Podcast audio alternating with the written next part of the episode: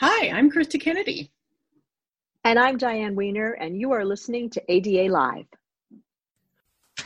Yo.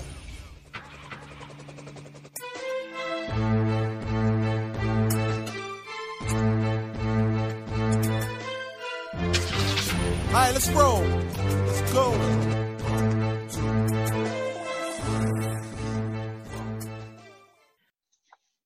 Hi, everybody, and welcome on behalf of the Southeast ADA Center, the Burton Blatt Institute at Syracuse University, and the ADA National Network. I want to welcome you to ADA Live. I'm Barry Whaley, Director of the Southeast ADA Center. As a reminder, listening audience, if you have questions about the ADA, you can use our online form at adalive.org. From robots making food deliveries, drones aiding in search and rescue missions, and cars that drive themselves, automation and technology are changing the way we live, kind of like the Jetsons.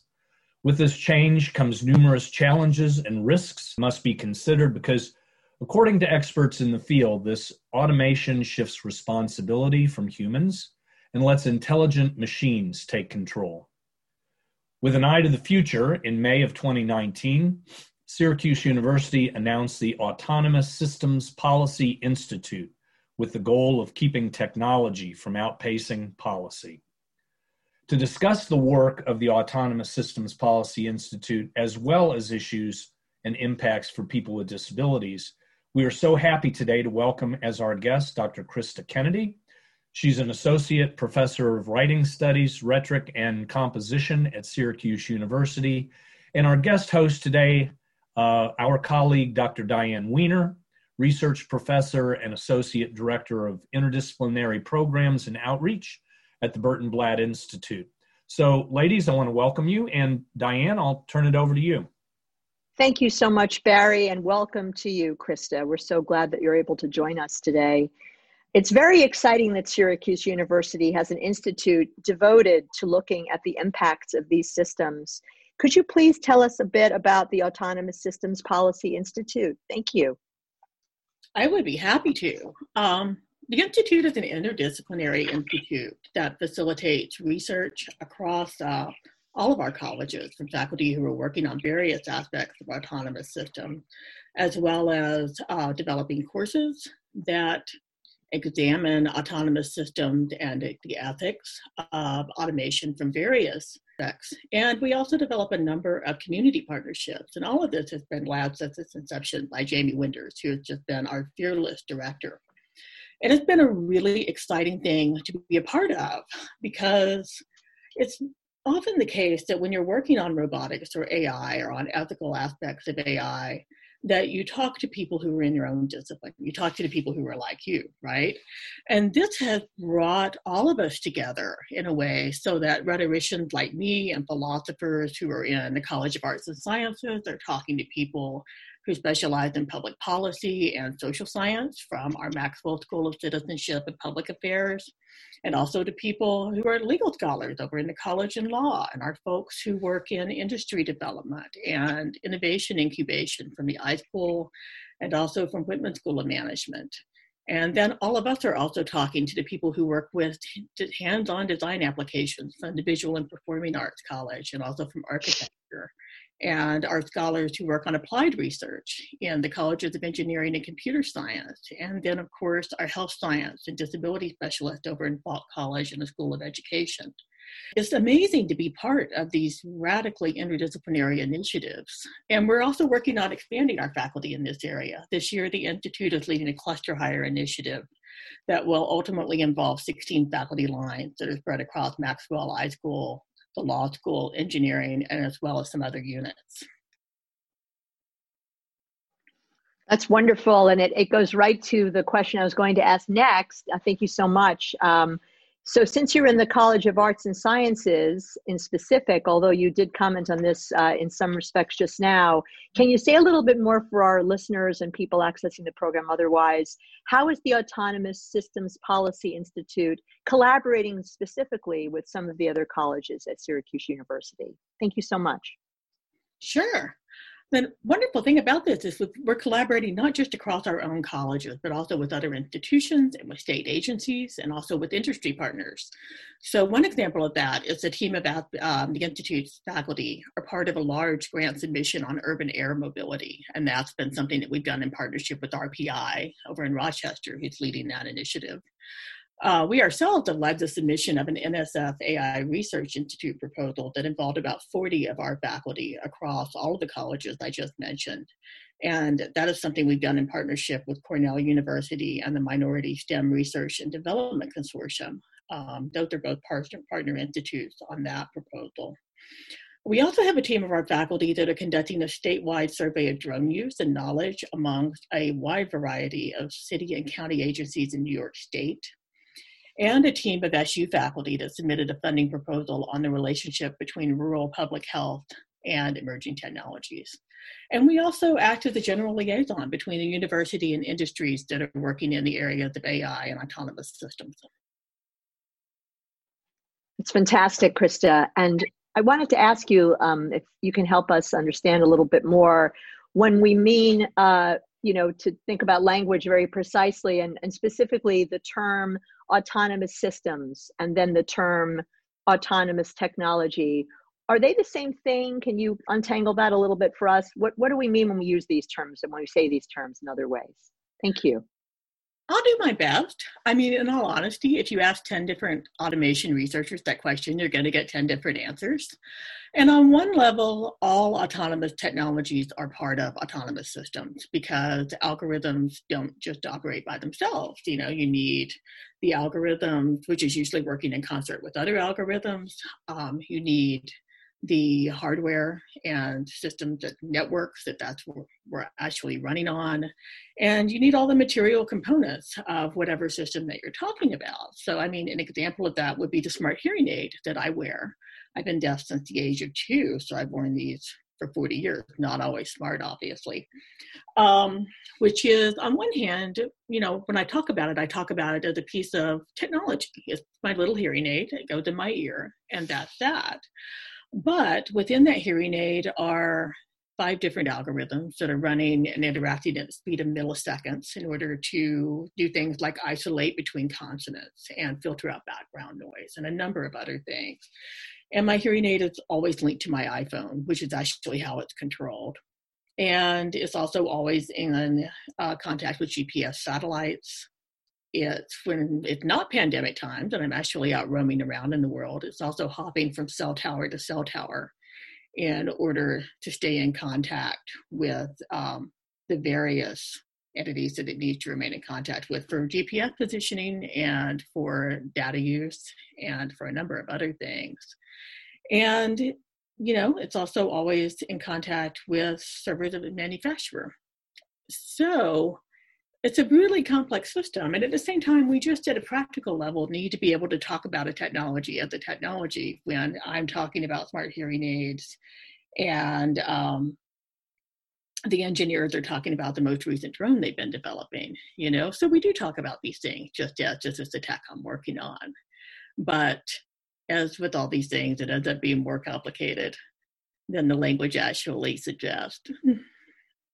I love the way you answered that and in so many ways. And I, I, wish we had many hours to talk about all the different nuances and ethics and the fact that I can now imagine your hearing aid is having a cape as it flies through the air uh, in the cell tower exchanges that it's having. And um, I know you know that I'm a fan of superheroes, so I'm not idealizing it, but I also think it has powers that really emphasize the concept of autonomy because the machine has a kind of autonomy, but obviously you have the most autonomy, and that's how it needs to be. And that goes right to the next question, which is your research, I know, looks at the ways in which people work with these technologies and the implications of policies and laws that guide this interaction between the human and the machine.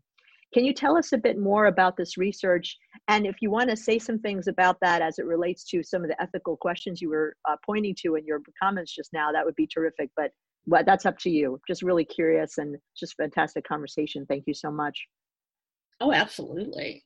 I'm enjoying this conversation a lot. Well, I'm a rhetorician by trade, and rhetoricians study persuasion in a wide variety of contexts, whether that's, you know, political argument, public memory and the way that we persuade ourselves of things that happened in the past, um, the ways we persuade ourselves about things like racial dynamics in America. Um, I look at persuasive technologies.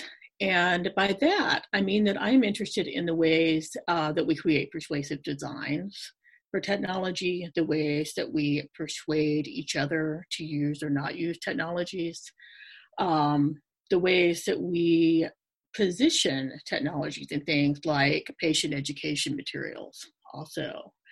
Um, and that's something that I'm, I'm fascinated by just by dint of the research I do, but also as a multiply disabled researcher, something I have a lot of personal investments in.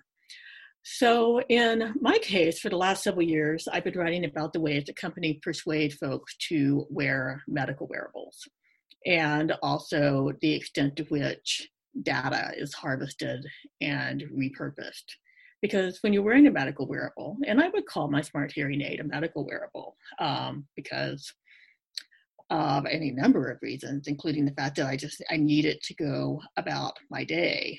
Um, and also newer models like the one I'm wearing do provide biometric tracking and any number of other things that we actually associate with more traditional medical wearables. So I get up in the morning, my feet hit the ground, I put in my hearing aid at 5 a.m., and I don't take it out until I go to bed at night. And every moment that I'm awake, I'm generating data, both about the hearing environments that I'm in, where I am based on GPS positioning, um, the types of voices I'm listening to, the way the machine is toggling and processing information. So this applies to any number of medical wearables, whether that's an insulin pump, a pacemaker, or even things like your Fitbit that people opt into. I'm interested in where that data goes, what we do and don't tell people about A, that their data is, data is being harvested, where it's being stored, how it's being resold, and the differences between the ways that we approach this in the US and also in the EU, which has a very different set of privacy laws. So that's a broad look at what we've been up to. I can't wait to talk more about this with you uh, as we continue.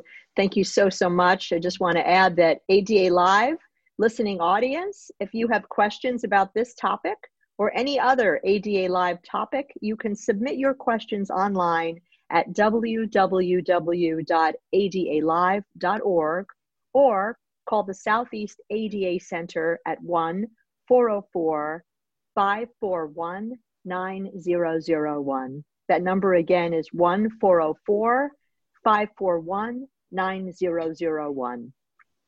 And the website again is www.adalive.org. Let's pause for a word about our featured organization, Autonomous Systems Policy Institute at Syracuse University. The Autonomous Systems Policy Institute at Syracuse University is a campus-wide institute dedicated to the interdisciplinary scholarship and teaching on the design, governance, and wider implications of autonomous systems, and to critically engage and shape the policy and ethical frameworks that guide the use and development of autonomous systems. The Institute's work focuses on autonomous systems from driverless cars to unmanned aerial vehicles to maritime systems this broad approach, plus the Institute's interdisciplinary research, allows it to offer a synthesizing, critical perspective on how autonomous systems impact the world around us and what kinds of policies, norms, and practices can best shape their ethical and fair use. The Institute brings academic insight, community need, and industry development into conversation and joint action. It involves faculty from all over Syracuse University schools and colleges and creates research opportunities for graduate and undergraduate students across campus. The Institute also hosts speaker series, public events, and student and faculty workshops. For more information about the Autonomous System Policy Institute, visit their website at www.maxwell.syr edu forward slash autonomous hyphen policy. Thanks so much. Welcome back, everyone. Before the break, we were discussing the ways people work with technologies and the implications of policies and laws that guide this interaction between human and machine. I'm hoping you can tell us a bit more about your research in this regard, Krista, but I have a kind of um, related topical question. Um, I know you've studied the concept of human machine collaboration, and in particular, looking at smart hearing aids, which you were talking about Mm-hmm. earlier and which I now cannot not imagine without a cape. So I won't keep saying it, but I just think it's a might become a character in my life. Um, can you tell us what is human machine collaboration and what you found about that during your research? Absolutely. I mean, human machine collaboration is a term that sounds really sci fi, like it's from the future and that it demands, you know, really a true type of artificial intelligence before one can really collaborate with a machine, right? And yet, it is something that we do all the time um, with technologies that aren't smart at all. I mean, think about the writing instruments that you use in your work pen, keyboard, phone, whatever it is that you use. Each one of these things shapes the ways that you communicate and the ways that you write um, both the speed that you write at, what that actual writing looks like. You may have a different voice depending on what technology you're using. You may use emojis because that's one of the affordances of the platform. And that's the sort of situation where you're shaping the tech, but the tech is also shaping you. And this happens in so many other aspects of our lives. I mean, algorithms recommend the news that you read, what movies you watch, and those shape your worldviews in a number of ways. Um, and we collaborate with tech in all kinds of ways. And in the case of something like a smart hearing aid, it's a really, really intimate collaboration because hearing aids aren't just plug and play, really. Um, you have to learn to work with them. Even if it's not a smart hearing aid, you need to know how to angle your head, um, how to where to sit in a room. If you are someone who is invested in the visibility or invisibility of that hearing aid, then you have a whole lot of other rhetorical skills to learn as you learn to wear them. Um, but in the case of any hearing aid, you are exercising auditory centers of your brain. You're keeping them active. You're developing linguistic centers. And this is part of the reason that parents are who are invested in working toward mainstreaming children who have been deafened very early. Um, and this is what happened in my case. I became deaf at the age of two. And so I had some language acquisition, but I wasn't by any means all the way through that process. And so for my parents and my doctors, it was very important that I be fitted with a hearing aid immediately so that that process of linguistic acquisition could continue. And there's a similar argument that gets made for late deafened individuals, people who become deafer later in life. Um, there's a tremendous amount of research on the, on the ways that the social isolation that comes with being able to um, not being able to communicate verbally when you're in a consistent social circle that only communicates verbally the social isolation that results from that also tends to drive Alzheimer's and the development of various forms of dementia. So there's a strong argument that's being pushed in past few years for definitely being fitted with a hearing aid in order to stave off mental decline. So working with technology in that particular way means that you're working with your brain. You're collaborating with that technology to keep things working or develop brain centers in a very specific way. Um, that's a really intimate collaboration. That's something that starts to get to the core of who you are and how you move around in the world. But I think it's just something that's worth exploring, um, thinking about the ways that human machine collaboration works specifically especially in disability context, but also for anyone, because there are hardly any of us now that don't work closely with some form of technology throughout the day. Thank you so much. And along those lines, I was thinking about, you know, the role of disabled people, people with disabilities. You know, obviously some folks prefer, you know, what's called identity first language, you know, disabled people, and some people prefer person first language, people with disabilities, person with a disability or disabilities. So, how are folks with disabilities um, included and being included in a, in a purposeful way in the development of these autonomous systems? And so, I guess in a related regard, you you gave a really beautiful uh, uh, you know description just now of the multiple ways that someone might uh, come into the world disabled or acquire a disability.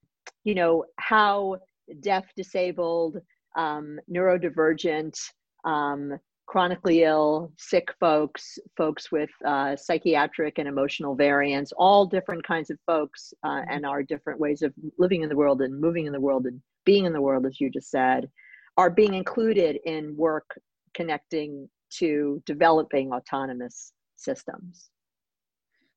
I'm so glad that you clarified the fact um, that there are so many different perspectives on disability and what counts as disability in this. As far as involving um, people who live in perhaps what we might call non-normative bodies in development of autonomous systems, you know, it really depends. It depends on the companies and the folks who are doing research and development and their commitments, both to the disability community and also to universal design.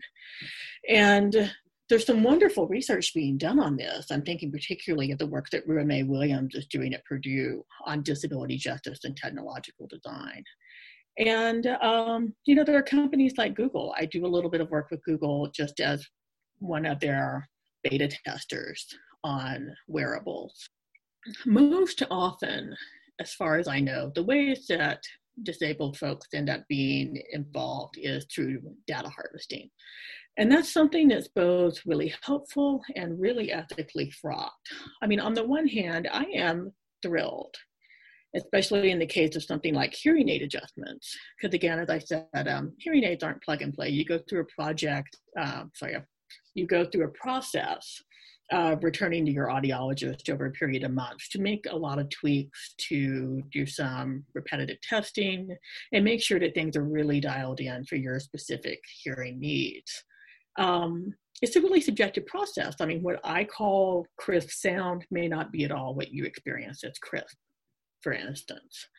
And I love that Megan, my wonderful audiologist, can download the settings that I've been using and look and see what's going on. I mean, for instance, this hearing aid I've gotten in the middle of a pandemic. I'm not really comfortable going in and sitting in a really interior booth and doing the testing.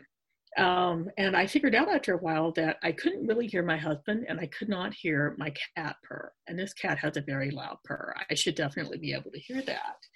So I was able to have her download my settings and um, set up a Zoom with her, send her a, a sound file of Tapio purring, have my husband come and stand in front of the camera and count to 10. And she triangulated all of that um, sent me the new settings, which I downloaded and accepted, and it was fixed. It's wonderful. I love that. But um, data requires interpretation, as all of you know. And so um, a company simply downloading data, data, data from all the people who are wearing this hearing aid, um, doing it anonymously, dumping it into a big data pool, and then using that for R&D, on the one hand, gives them some really grounded senses of how we're going about using these hearing aids. But if you're not also asking the wearers what they're doing, then you have a bunch of decontextualized data. And there's also the question of really, under US law, we end up with questions like, is it okay to do this without really meaningful consent? Consent for using one of these devices and um, having your data surveilled and harvested is if you're using the thing, then you consented to it. If you don't consent to it, then great, don't use it.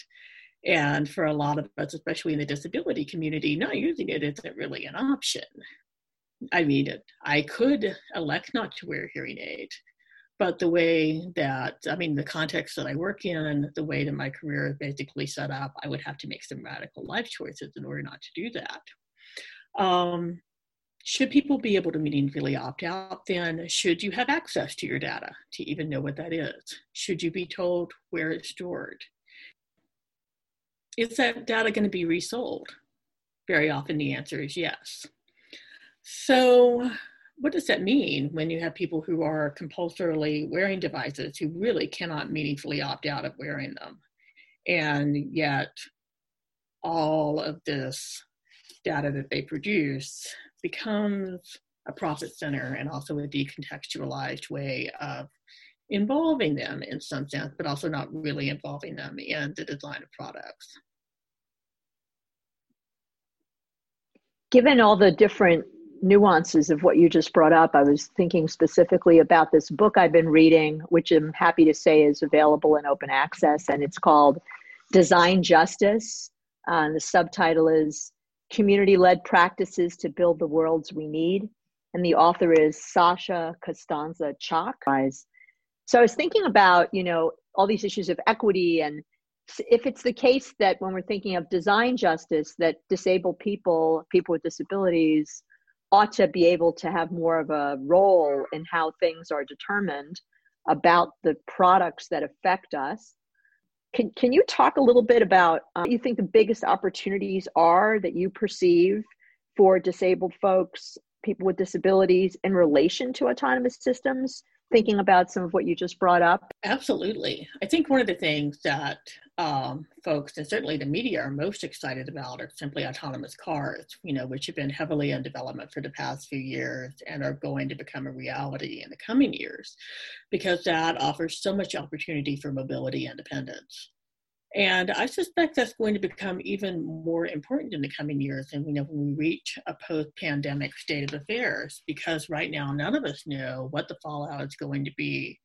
Um, there are a lot of other very exciting things in development, including more advanced wheelchairs, smart prosthetics that offer people more control over their limbs and more immediate control over their limbs. Exoskeletons, all of these have really been pushed, uh, you know, in more recent years by veterans returning from the Middle East and the needs that they've had. Also, you know, smarter and smarter medical wearables. Already we have these. These are definitely in play, but there's a huge difference between a smart hearing aid that I had five years ago, which was the Starkey Halo, which at that time was one of the very first ones that interfaced with iPhones. And now the Starkey Livio, which is what I'm wearing now, which actually incorporates true AI and machine learning into a hearing aid um, that's constantly learning about the ways that I'm using it and making adjustments itself. And there's also been fantastic developments in, you know, text to voice technologies um, and automatic captioning is by no means where it needs to be yet, but it's so much better than it was five or six years ago. And I really expect to see that continue to improve in the coming years. I was thinking about Otter uh, while you were talking, uh, Otter.ai, and, and that, that, of course, does not replace the talent and expertise of someone who's trained in, uh, in professional live captioning um, and yet it, it's a, a, good supplemental tool to use, um, especially for people who are maybe doing transcription on their own, you know, for personal or professional reasons in, in a private kind of a way. I think you're making a really, really good point there. And I hope that we're able to think, you know, people look at things like Otter AI and think, oh, this is cheaper. And this is an equitable solution that also helps us think about um, our budget for accessibility. And I'm hoping really that we can find ways to combine machine um, systems, automated systems, and the assistance that's offered, which is really important because, as you said, that's such a good supplement with the really important skills of someone who has been a live captioner, particularly in research context, and knows the language of medical researchers or philosophers or engineers and is able to provide captioning uh, within research context because this is not a situation where a machine can really replace a human in terms of expertise. Excellent, excellent points. And one of the things also uh, in that regard is I, I was uh, trying on these glasses that were helping me with proprioceptive skill and the company that was uh, offering this product you know wanted people it was at a conference and i went to this you know forum where all these people were trying on all this you know autonomous technological you know uh, human human machine gadgetry in, in an interesting structural context. And so they were calling them gadgets and i'm like this isn't a gadget. This is very expensive. Who's going to be able to get this thing? Um, and so one of the things that you you mentioned just now was access in the in the you know economic sense in terms of these these uh, relationships and collaborations between these systems and the people who use them. And i was thinking about um, it, there's a question i was going to ask about what are the biggest challenges for people with disabilities in relation to existing or emerging autonomous systems? And you've already spoken to this a bit by mentioning there are class barriers and socioeconomic barriers and I was hoping that you could uh, comment on you know any other things you might want to talk about in that in that regard with relation to that with with respect to that question. Well, let's talk about class barriers because that's one of the biggest challenges for people with disabilities access these technologies. Let's talk about that and let's also talk about pervasive surveillance because I really do think those are the two largest challenges. Um, emerging autonomous systems are always incredibly expensive hands down.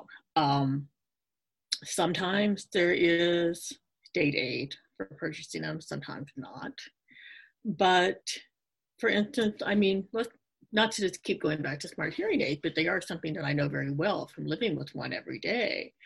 The full Livio system, um, which in my case is a primary hearing aid that I wear on my left ear, where I have some residual hearing, but also another hearing uh, hearing aid that I wear in my right ear, which is profoundly deaf. I have almost no hearing in that ear, but what I do need is some sense of what's going on on that side of my head. And so that hearing aid transmits sound to the other hearing aid for processing. So I don't by any means hear in stereo, but I do get 360 degrees of information which is really important in meeting context, in symposiums, in driving, because God help the person who is my passenger, because I will totally turn around to see what you're saying. Mm-hmm. Um, but that full setup is $5,000.